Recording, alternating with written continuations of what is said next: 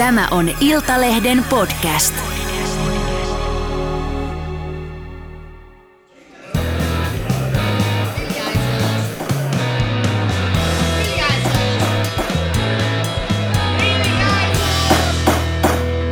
Politiikan puskaradio. Studiossa tänään Elli Harju. Jari Hanska. Ja Juha Ristamäki.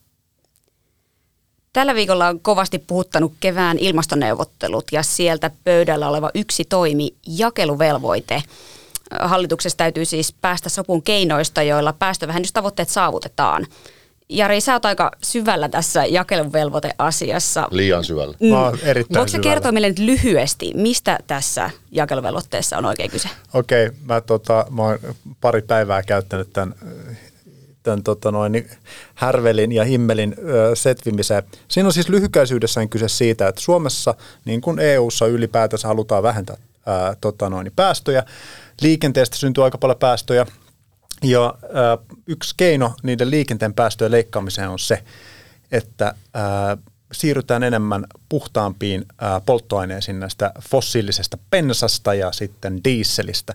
Ja tämmöinen käytännön keino, joka on hyvin suoraviivainen ja selkeä, on se, että on asetettu jakeluvelvoite, eli jakelijat, eli bensa-asemat, niin ne on velvoitettu siihen, että siitä polttoaineesta, mitä ne myy, niin tietty prosent- prosenttiosuus pitää olla uusiutuvia. Ja tänä vuonna se osuus nousi 19,5 ja sitten se tulee nousemaan 2030 mennessä niin nykyisillä päätöksillä, joka jo Sipilän kaudella tehtiin, niin 30 prosenttia. Ja tuota, tuota. Se tehdään niin, että sinne dieselin sekaan sekoitetaan sitten ää, tota biopolttoainetta, koska bensan kohdalla, tai myös bensaan sekoitetaan, mutta siinä se raja tulee tosi nopsaa vastaan. Ei, a, normaali auton moottori ei kestä sitä, jos sinne vetää yli 10 pinnaa sitä, sitä ää, biobensaa, niin tota, dieselin kohdalla tämmöistä ongelmaa ei ole. Niin käytännössä tarkoittaa sitä, että dieseliin sotketaan lisää biopolttoainetta. Ja se on kalliimpaa, se bioraaka-aine, ja tota, sen myötä hinnat nousee.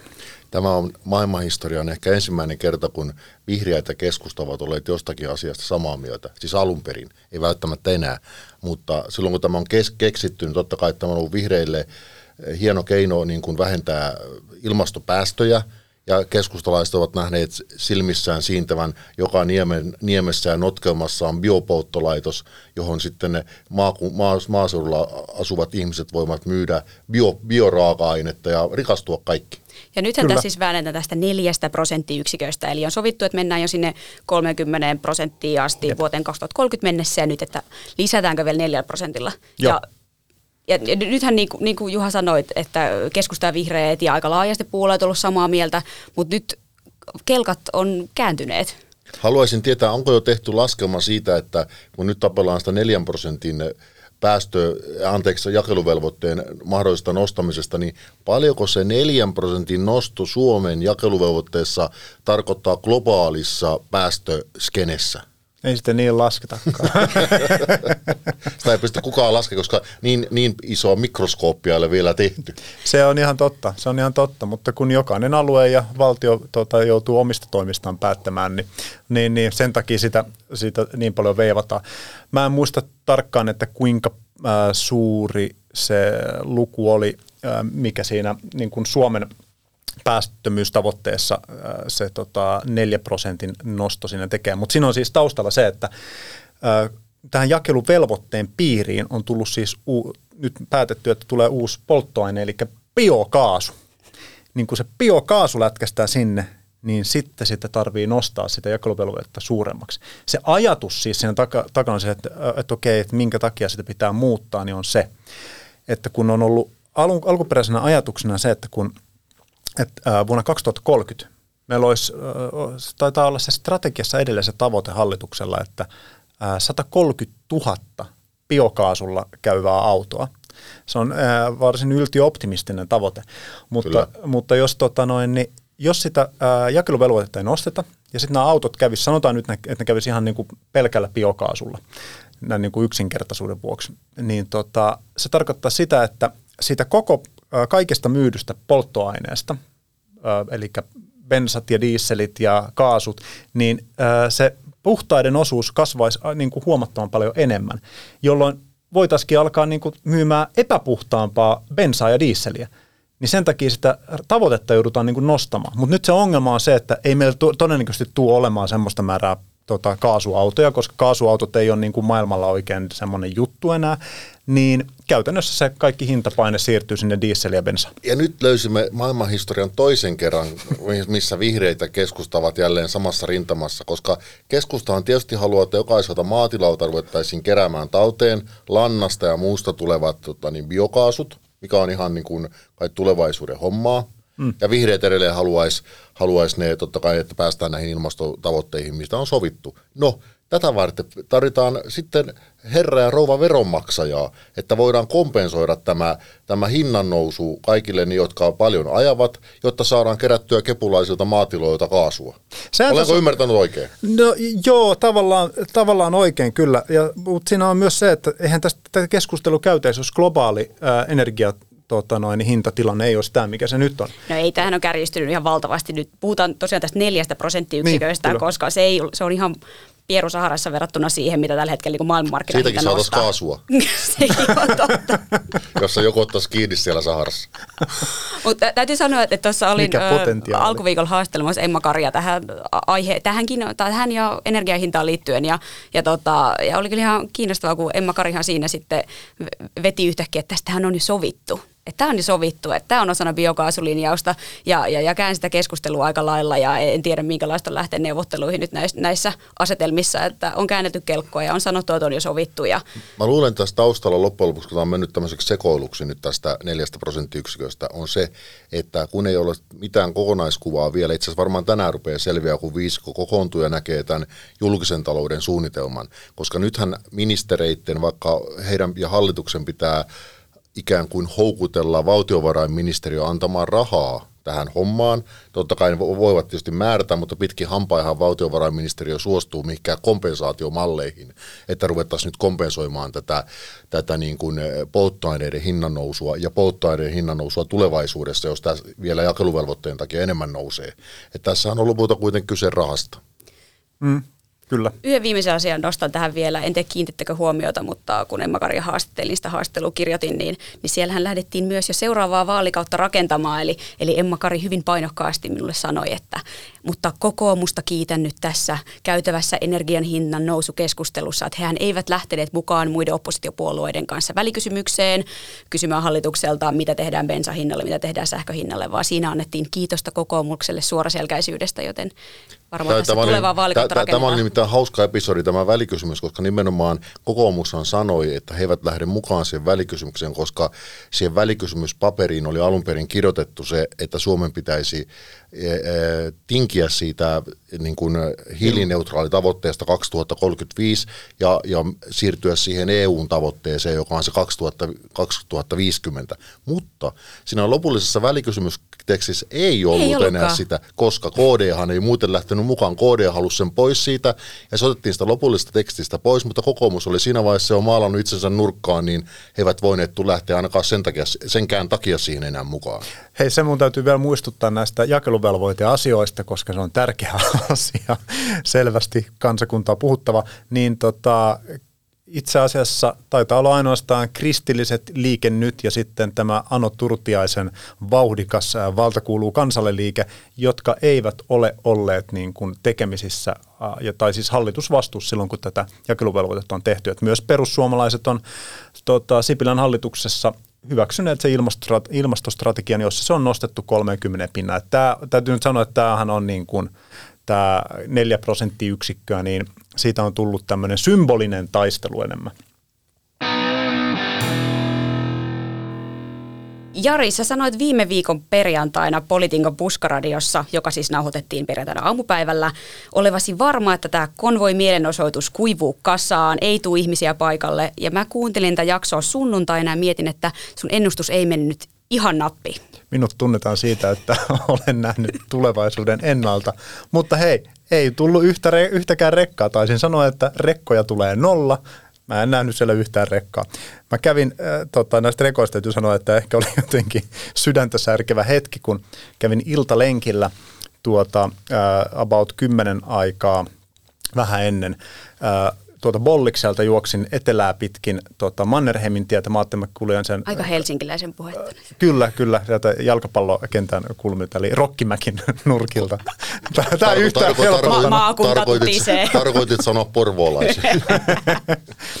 tota, äh, kuljin sitä Mannerheimin tietä pitkin äh, hölkkäilen eteenpäin ja siinä oopperan kulmalla, niin tuota, se on se valkoinen iso rakennus siinä. No niin. niin, Joo, tota, joo, joo. tota, Juuri, tämän, juuri, takia, juuri tämän takia helsinkiläisiä vihataan maakunnissa, ei kun hesalaisia. tota, ei stadilaisia. tota, siinä mä katselin koko se alkumatka, mä tulin, mä huomasin, että no eihän täällä näkyy niinku mitenkään eri poikkeuksesta liikennettä. Sitten siinä o- oopperan kulmalla, niin siinä oli yksi semmoinen äh, kaveri, jolla oli tämmöiset äh, työhaalarit, niin kuin neo, mikä se on, neonvihreä ja, tai semmoinen neonkeltainen ja musta väritteinen semmoinen haalari, aika nuhjaantunut ja sitten siinä oli, sit se oli yhden naisen kanssa, joka oli semmoista toppatakissa siinä ja ne yhden taksiin ja kyseli silti jotain sitten se taksi jatkoi matkaa. Mä ajattelin, että yrittääkö ne saada niinku kyytiä pois, että ne on niinku ollut siellä miekkarissa ja sitten ne kysyi multa, että hei, miten kaukaa, miten kaukaa sä tota, noin, tuut? Mä sanoin, että mä ihan tuossa parin korttelin päästä sieltä jalkapallokentän nurkilta. Tuota, Sitten sanoin, että näkyykö siellä niitä rekkoja jo? Mä että ää, ei se kyllä ollut yhtäkään, ei ollut siis yhtään rekkaa. Se, mä en tiedä kuinka kauan se kaveri oli odottanut niitä, mutta mua jotenkin, mua kyllä tota noin, niin sydän, sydän, sydämeni särkyy, kun kaveri oli pitkään odottanut innossaan niitä rekkoja, joita ei koskaan tullut. Mutta hei, Mauri Peltokangas sieltä, ku- kun siellä kuitenkin nähtiin, eikö vaan? Joo, Mauri Peltokangas tota, bongasin yhdeltä näitä äh, live, live-striimejä oli tota, noin, niin lukuisia silloin äh, illan aikana. Siellä oli ihan niin kuin tota, me pahat valtamedian edustajat tietenkin tekemässä tota, noin, niin, äh, raportointia, mutta sitten oli myös kaikilla maailman kansalaisaktivistia siellä. Ja sitten Mauri Peltokangas ilme, ilmaantui yhdelle videostriimille tuota, ää, tällä puolivahingossa. ää, Mauri Peltokangashan siis tunnetaan siitä, että hän kampanjoi tässä aluevaalien alla ää, bensan hinnalla ja että nyt pitää laittaa stoppi näille bensan hinnan korotuksille. Ja tota, Mauri ilmeisesti ajattelee, että, että konvoissa jaetaan myös vähän hänen, hänen aatoksiaan. Hän tota, laittoi mulle sitten myöhemmin viestiä, kun tein tästä aiheesta jutun, että hän oli nähty sieltä, miekkarissa, niin hän sanoi, että oli iltalenkillä rouvan kanssa. Mutta tuota, Mauriin ei ihan kovin lämpimästi suhtauduttu. Hän oli käynyt, hän, siinä videon näkyy, että hän käy niinku keskustelemassa poliisin kanssa siinä, kun poliisi on antanut siis hajantumiskäskyn ja yrittää purkaa mielenosoituksen. Ja Mauri sitten ohjeistaa sinne mielenosoittajia, että no niin, pitäisi siirtyä sinne kansalaistorille, mihin tämä on niinku ilmoitettu ja että tässä pojat tekee vaan duunia. Ja Hän oli niin, vähän niin niinku- tulkkina. Niin hän tuli, hän tuli niin tulkkaamaan. poli, poliisi, Mauri, mielenosoittajat. Kyllä, juuri näin. Niin tota, ei, se, ei se väki nyt ihan silleen niin kuin innoissaan tästä Peltokankaan tota, saapumista ollut. Että siellä eräs henkilö huusi, huusi näin mä litteroin tämän ylös, että mitä sä oikein selität, me helvettiin täältä, me vittuun täältä, sä oot ihan älykääpiö. suoraa kansalaispalautetta, mutta se jotenkin niin kuin, tietysti varmaan Mauri Peltokangas, joka itsekin käyttää hyvin värikästä kieltä, oli, oli, oli juuri tässä taanoin syytteessäkin tota niin, niin, kiihottamisesta kansanryhmää vastaan. Tosin syyte kaatui, mutta hän, hän itse tämän saman sananparren käyttäjiä, mutta ehkä kirosanoja, mutta muuten. No joka tapauksessa, musta se kuvastaa noin laajemmin ottaen se ihan kiinnostavalla tavalla sitä, että vaikka perussuomalaiset ehkä osittain ovat ääneet samoja teemoja kuin mikä tämä konvoiporukka tai konvoissa mukana olleet ajavat, niin joka tapauksessa hekin edustavat selvästi jo tälle konvoiporukalle semmoista poliittista eliittiä ja yhteiskunnan kermaa, joka ei oikeastaan enää olekaan sitä samaa porukkaa. Kyllä. Että aika- aika kiinnostavalla tavalla niin kuin, niin kuin tuota, niin kuin siinä näkyy se ero. No tämä konvoiporukkahan tietysti vastustaa kaikkea, paitsi se kaveri siellä saunassa, joka ei vastusta mitään. Joo, joo, mun henkilökohtainen suosikki oli kyllä, olikohan naapurilehdessä Hesarissa kuva tämmöisistä no, keskikäistä miehistä, bokserit jalassa keskellä Mannerheimin tietä, nojaili, nojaili Ei johonkin... keskiässä ole mitään pahaa, Ei. sanoit se vähän siihen tyyliin. Ei, ei, ei. Ihan vaan miehiä boksereissa. Ja, tota, ja he siinä vaan sanoivat, että emme vastusta mitään, mutta kannatamme saunomista Mannerheimin tielle. Jari ja Juha, mitä, mitä hauskaa tällä viikolla on tapahtunut? Juha, sä voit aloittaa. Kerropa ensimmäinen hauska sattu. No ainakin tulee mieleen, että eduskunnassa kuulemma juoksukilpailut jatkuivat käytävillä tuossa eilen kyselytunnin tiimoilta. Joo, tota, saatiin Politiikan puskaradio sai raporttia, että sisäministeri Krista Mikkonen ei halunnut olla median ta- tavoitettavissa. Ainakaan Iltalehde. Ei, ei ainakaan Iltalehde. Tässä, tota, no jos nyt ihan re- referoin kollegalta, niin tota, häntä on siis kytätty istuntosalin sisäkäytävän ovella lähempänä ministeriautiota piileskelty ministeriä ja kun kyselytunti päättyi, niin ministeri lähestyi mun ovea. Astuin esiin ja huomattuaan mut hän lähti ovelle, joka vie kuppilaan. Juoksin ja olin vastassa. Sitten hän lähti sitä käy- sisäkäytävää pitkin takaisin tulosuuntaan. Siitä sitten puhemiehen käytävälle. Avustaja liimautui messiin. Siitä täyskäännös kohti valtiosalia, jossa haastattelu loppui. Kyllä. Täytyy siis niin Tällaisia haastatteluja välillä kuulijoille, kuulijoille kuitenkin selventää, että tämä to- politiikan toimittajamme, toimittajamme Mika Koskisen raportti ei liity siihen, että hän olisi yrittänyt pyytää Krista Mikkosta treffeille, vaan, vaan, vaan siihen, että hän ei sen takia ikään kuin etsinyt häntä ja ju- juossut perässä, vaan hän olisi halunnut sisäministeriöltä kommenttia siihen, mistä, mistä sisäministeri on nyt kertonut näiden niin sanottujen paperittomien, eli maassa olevien ihmisten, jotka ovat saaneet kielteisen turvapaikkapäätöksen, että millä tavalla heihin, heihin niin jatkossa suhtaudutaan. Hänellä oli ihan legitiimi syy Kyllä. etsiä ministeriä, mutta ministerillä ei sellaistakaan ollut halua puhua omaan hallintoon alaansa kuuluvasta asiasta. Ei, ja hän ei siis, seurasin sen tiedotustilaisuuden eilen aamupäivällä, kun tästä se selvityksestä kerrottiin, ja Mikkonen ei siis ollut paikalla, että kyllä Iltalehti oli tässä ihan vain hakemassa ministeriltä ko- kommenttia. Niin, ihan aiheesta aiheesta. Mm, kyllä. Tuota, kyllähän toi muistuttaa semmoista äh, Pacman-peliä. Että toimittajat on Ah. niitä haamuja, mitkä siellä kulkee ja sitten Ai pa- niin. Pacman joutuu... Tota, jo, niin- jo, ei kuitenkaan Jouni Pakman. Jouni Pakmanhan oli siitä hyvä, hi- hieno mies, että hänhän, oli, hänhän johti Yleisradiossa aikanaan, tuota, kun hän oli vielä kansanedustaja, oliko hän kansanedustaja, en muista, mutta hän johti sitä etsintäpartiota, joka piti etsiä oli yle, Yleisradiolle partio. uusi toimitusjohtaja. Ja sitten kun sitä etsintäpartio oli puoli, puoli vuotta syönyt 6000 kampaviineriä ja, ja seit, 700 viin, viininleikettä, he päätyivät siihen, että itse asiassa Jouni Pakman on se paras mies siihen tehtävään. Kyllä.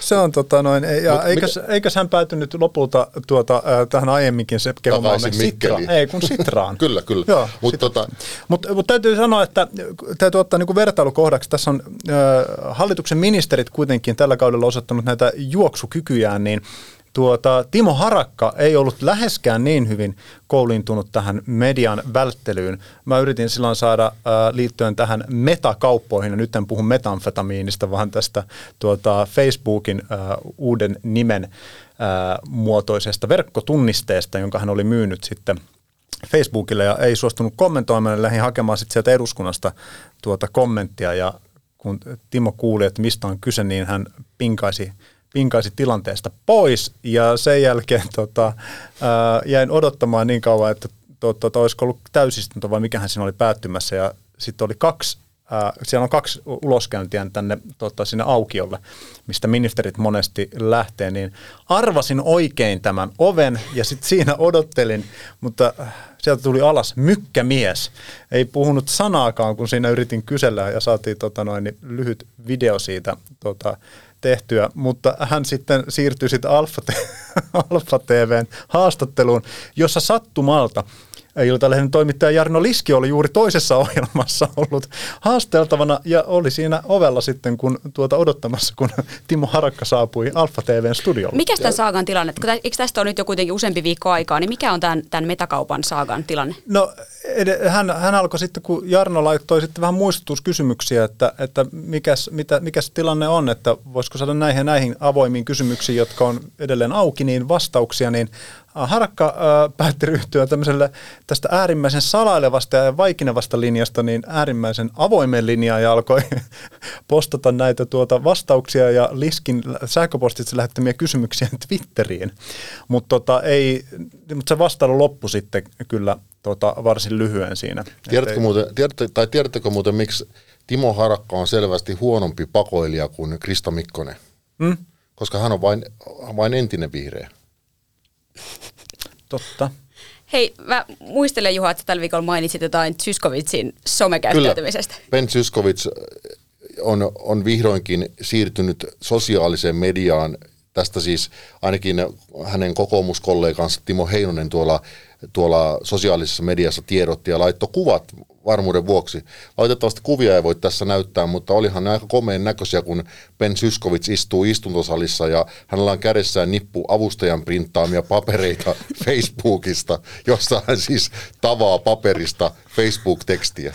Joo, Se... häntä ei niin somessa näy ja yritin nopeasti vilkaista, niin hänellä ei siis korjatkaa jos on väärä, hänellä ilmeisesti ole somekanavia, mutta, mutta tota, että Heinonen oli tainnut kirjoittaa siihen Twitter-postaukseen, että joku vielä epäili, että Ben ei lukisi lainkaan Facebookia, mutta tässä todistetään, että kyllä lukee. Mutta kyllä, joo, hän lukee sille old school. Se swipeaaminen tarkoittaa, että vaihdetaan, käännetään sivu seuraavaan. Avustaja kerää sitten ne swipatut paperit lattialta. Mä, mä mietin, että merkkaakohan Ben sinne sitten niin kuin peukutukset niihin kommentteihin, koska siinä kuvassa näkyy, että se oli nimenomaan, taisi olla Facebook-keskustelun kommentti osio kyllä, kaiken lisäksi. Että merkkaako se niin kuin, sinne niin kuin ne peukutukset ja sitten ja, ja semmoiset, että käykö joku niin kuin kommentoimassa hänen puolestaan. Mut siis, äh, ky, mutta niin se, joo, voi sanoa, että Benni, Benillä ei ole siis sosiaalisen median kanavia, mutta hän on, hän on erittäin aktiivinen tubettaja. Aha. Kyllä. Joo, joo. Ben TV. Ben TV. Mä oon, mä oon, tota noin, niin, mä oon päässyt yhteen Ben TVn tuota, alkuintroon, kun tuota, hän oli kuvaamassa sitä tuolla eduskunnassa ja tuli sitten juttelemaan just, mä olin jotain juttua kirjoitin eduskunnan kuppilassa ja Ben äh, pyyhäsi paikalle ja sinne vähän keskusteltiin ja sitten ne otti kuvituskuvaa siihen alkuun, niin pääsin sitten edustamaan tuota, Iltalehteä tähän Ben TVn alkuintroon. Kauniiksi lopuksi voi sanoa Benistä sen, että taannoin Ben oli täällä meillä haastateltavana erässä ohjelmassa ja sitten haastattelu oli tehty ja Ben oli tästä häipynyt, hän jäi tuohon vähän rupattelemaan juomaan kahvia ja sitten hän häipyi, hän sanoi, että se oli joku vaalien alla. Hän menee tuonne tuota, kolmesepän patsaalle vaalitilaisuutta pitämään. No sitten ruvettiin katselemaan vähän myöhemmin, että missä kaikki mikrofonit on. Yksi mikrofoni oli edelleen Benin, Benin, Benin takin taskussa ja, se, ja varmaan niin kuin se mik, mikki tässä niin kuin rintapielessä. Valitettavasti yhteys ei ollut niin pitkälle riittää, että olisi kuultu, mitä hän juttelee siellä kolmen sepän patsaalla, mutta semmoista voi tapahtua ja se unohtaa, unohtaa ottaa mikin pois. Kyllä. Mitäkään tiedustelusyytöksiä voisi saada, jos, jos salakuuntelisi vahingossa ministeritason vaikka poliitikko, että vahingossa jäi langaton nappimikki tuohon rintapieleen ja sen jälkeen neuvottelut jatkuu. Siis tämän tyyppinen tilanne, ää, tota, o, ihan, ihan suoraan tuohon rinnasta, mutta tämä tota, Antti Rinteen puheet silloin Euroopan parlamentissa, oliko se komissa, mikähän kokous se oli, missä oli jäänyt siis TV-kamera, tota noin, niin oli, oli haastelu ollut ja näin poispäin, niin TV-kamera oli tota noin, siinä päällä, niin hänen äänensä, kun hän keskusteli jonkun kanssa, niin, tota noin, niin tallentui siinä tuota, Ylen, Ylen tota kameroille silloin. Yleistä puheen ollen vielä se voi kertoa tähän, että Ylellähän kävi silloin kerran, ei minulle aikanaan Ylen tietenkään. aikana, vaan ei tietenkään, vaan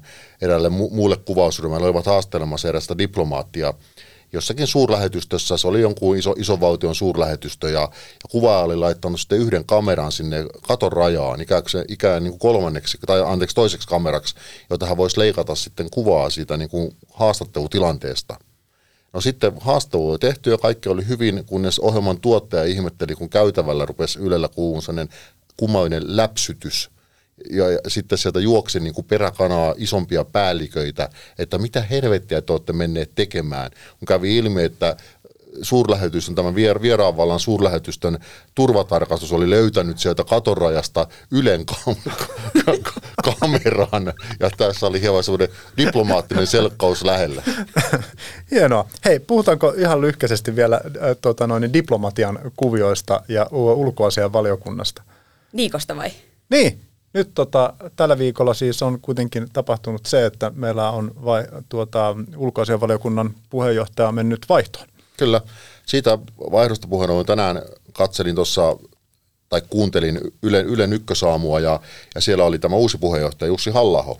Hänellähän tuntuu olevan kovin raikkaat mielipiteet, jos vertaa näihin, sanotaan näihin YY-ajan konkareihin ja veteraaneihin, joista esimerkiksi Mauri Pekkarinen ja Eero Heinaloma olivat eilen A-talkissa ja heidän mielestäänsä esimerkiksi, niin kuin kaasuputkella ei ole mitään tietenkään turvallisuusmerkitystä eikä millään energiaratkaisuilla eikä Itä-Ukrainassa Itä-Ukrainassakaan mitään sotaa käydä.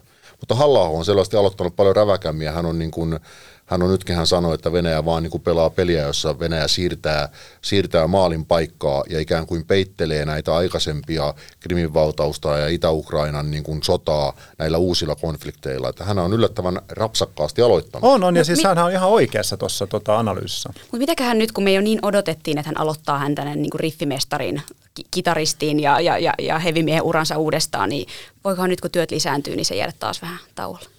En tiedä, mutta mä veikkaisin, että jos nyt ajattelee esimerkiksi seuraavia presidentinvaaleja, niin kyllähän Jussi halla on ketä muita nyt niin kuin per, perussuomalaista voisi ajatella, koska siellähän ei ole muuta kuin tämä edellisessä presidentinvaaleissa ehdolla ollut Laura Huhtasaari, ja voisi melkein kuvitella, että, että mieluummin jos halla vaan suostuu lähtemään. Niin, eli kasvattaako hän tämmöistä niin ulkopoliittista näkyvyyttä tässä? Kyllä, sitä paitsi tuossa hommassa ei tarvitse puuttua näihin niin kuin, niin kuin rivikansanedustajien ja muiden niin kuin törttöilyihin, vaan tuossa voi keskittyä tuohon tuohon ulkopoliittiseen tota niin, puheenparteen, ja sehän on monelle ihmiselle tuonut semmoista valtiomiehen ja naisen uskottavuutta. Joo, kyllä, mutta siis se, oikeastaan se, eihän sitä analyysiä voi tehdä, että, että halla koska tämä tilanne tuli niin nopeasti. Tätä ei kukaan masinoinut tätä tilannetta, vaan tämä on niin kuin Niikon omaa sekoilua, mikä johti tähän tilanteeseen. Niin aihan Halla on varmaan niin kuin ollut valmiiksi kiikarissa, että mm, tästä voisin lähteä tuota kohti presidentin vaaleja ja ottaa tuon ulkoasianvaliokunnan puheenjohtajan paikan, vaan että kaikki niin kuin on tipahtanut hänelle nyt tässä niin kuin Kaikki on vahingossa. suunniteltu, Niin vai onko? Onko? Niin. Mm, jos, taas, bo, jos, jos, jos, jos me tuota, eräällä tuota, tuota, puolueen tuota, taustavaikuttajalle tuolla eduskunnassa tuona tänään aikaisemmin huikkasin, että jos me nyt elä, tehtäisiin tuota Suomen vallan linnakesarjaa, niin tämähän olisi siis oikeasti tapahtunut niin, että Niikolle on joku tuota, vähän mennyt kuiskuttelemaan, että laita tollainen twiitti tai ottanut sen tilin haltuun ja sitten laita tollainen nyt, nyt semmoinen kunnon räväkkä juttu tuosta noin ja sitten se on mennyt viittaamaan ja sitten saatu sillä vaihdettua halla pelipaikoille. No näinhän tässä on juuri käynyt ja tuota niin... niin tämä on juuri tämä, tämä on aina politiikan toimituksessa tämä, koska, kuvitellaan, se, että kaikki pelaa tämmöistä 3D-shakkia. Koska sehän on selvä, että, että riippumatta sitä kävikö tässä nyt näin vai ei, niin, niin se, että kyllähän perussuomalaisissa varmasti on vaali siis aluevaali, huonosti menneiden aluevaalien jälkeen niin kuin ymmärretty se, että Riikka Purra on vaan niin kuin liian kapea kärki nyt tällä hetkellä vielä, kun hän ei ole tavallaan niin kuin lunastanut ehkä paikkaansa sillä tavalla, kuin puheenjohtajan pitäisi lunastaa. Niin, ja, ja politiikan kommentaattorit, esimerkiksi entinen puheenjohtaja Timo Soini kovasti kyseli sitä, että missä mestari on, että miksei mestari niin kuin tukenut uutta puheenjohtajaa ollut näkyvästi esillä. No nythän hän on, on taas näkyvästi esillä. Että kyllä mä luulen, että tässä niin kuin myös, niin kuin to, ei välttämättä presidentinvaaleja silmällä pitää, mutta ainakin eduskuntavaaleja silmällä pitää ja haetaan semmoista niin kuin, niin kuin enemmän niin kuin uusia, niin kuin, uusia niin kuin tavallaan näkyviä hahmoja. Ehkä hei, Soini oli se taustavaikuttaja, joka kävi Niikon korvaan vähän supisemassa.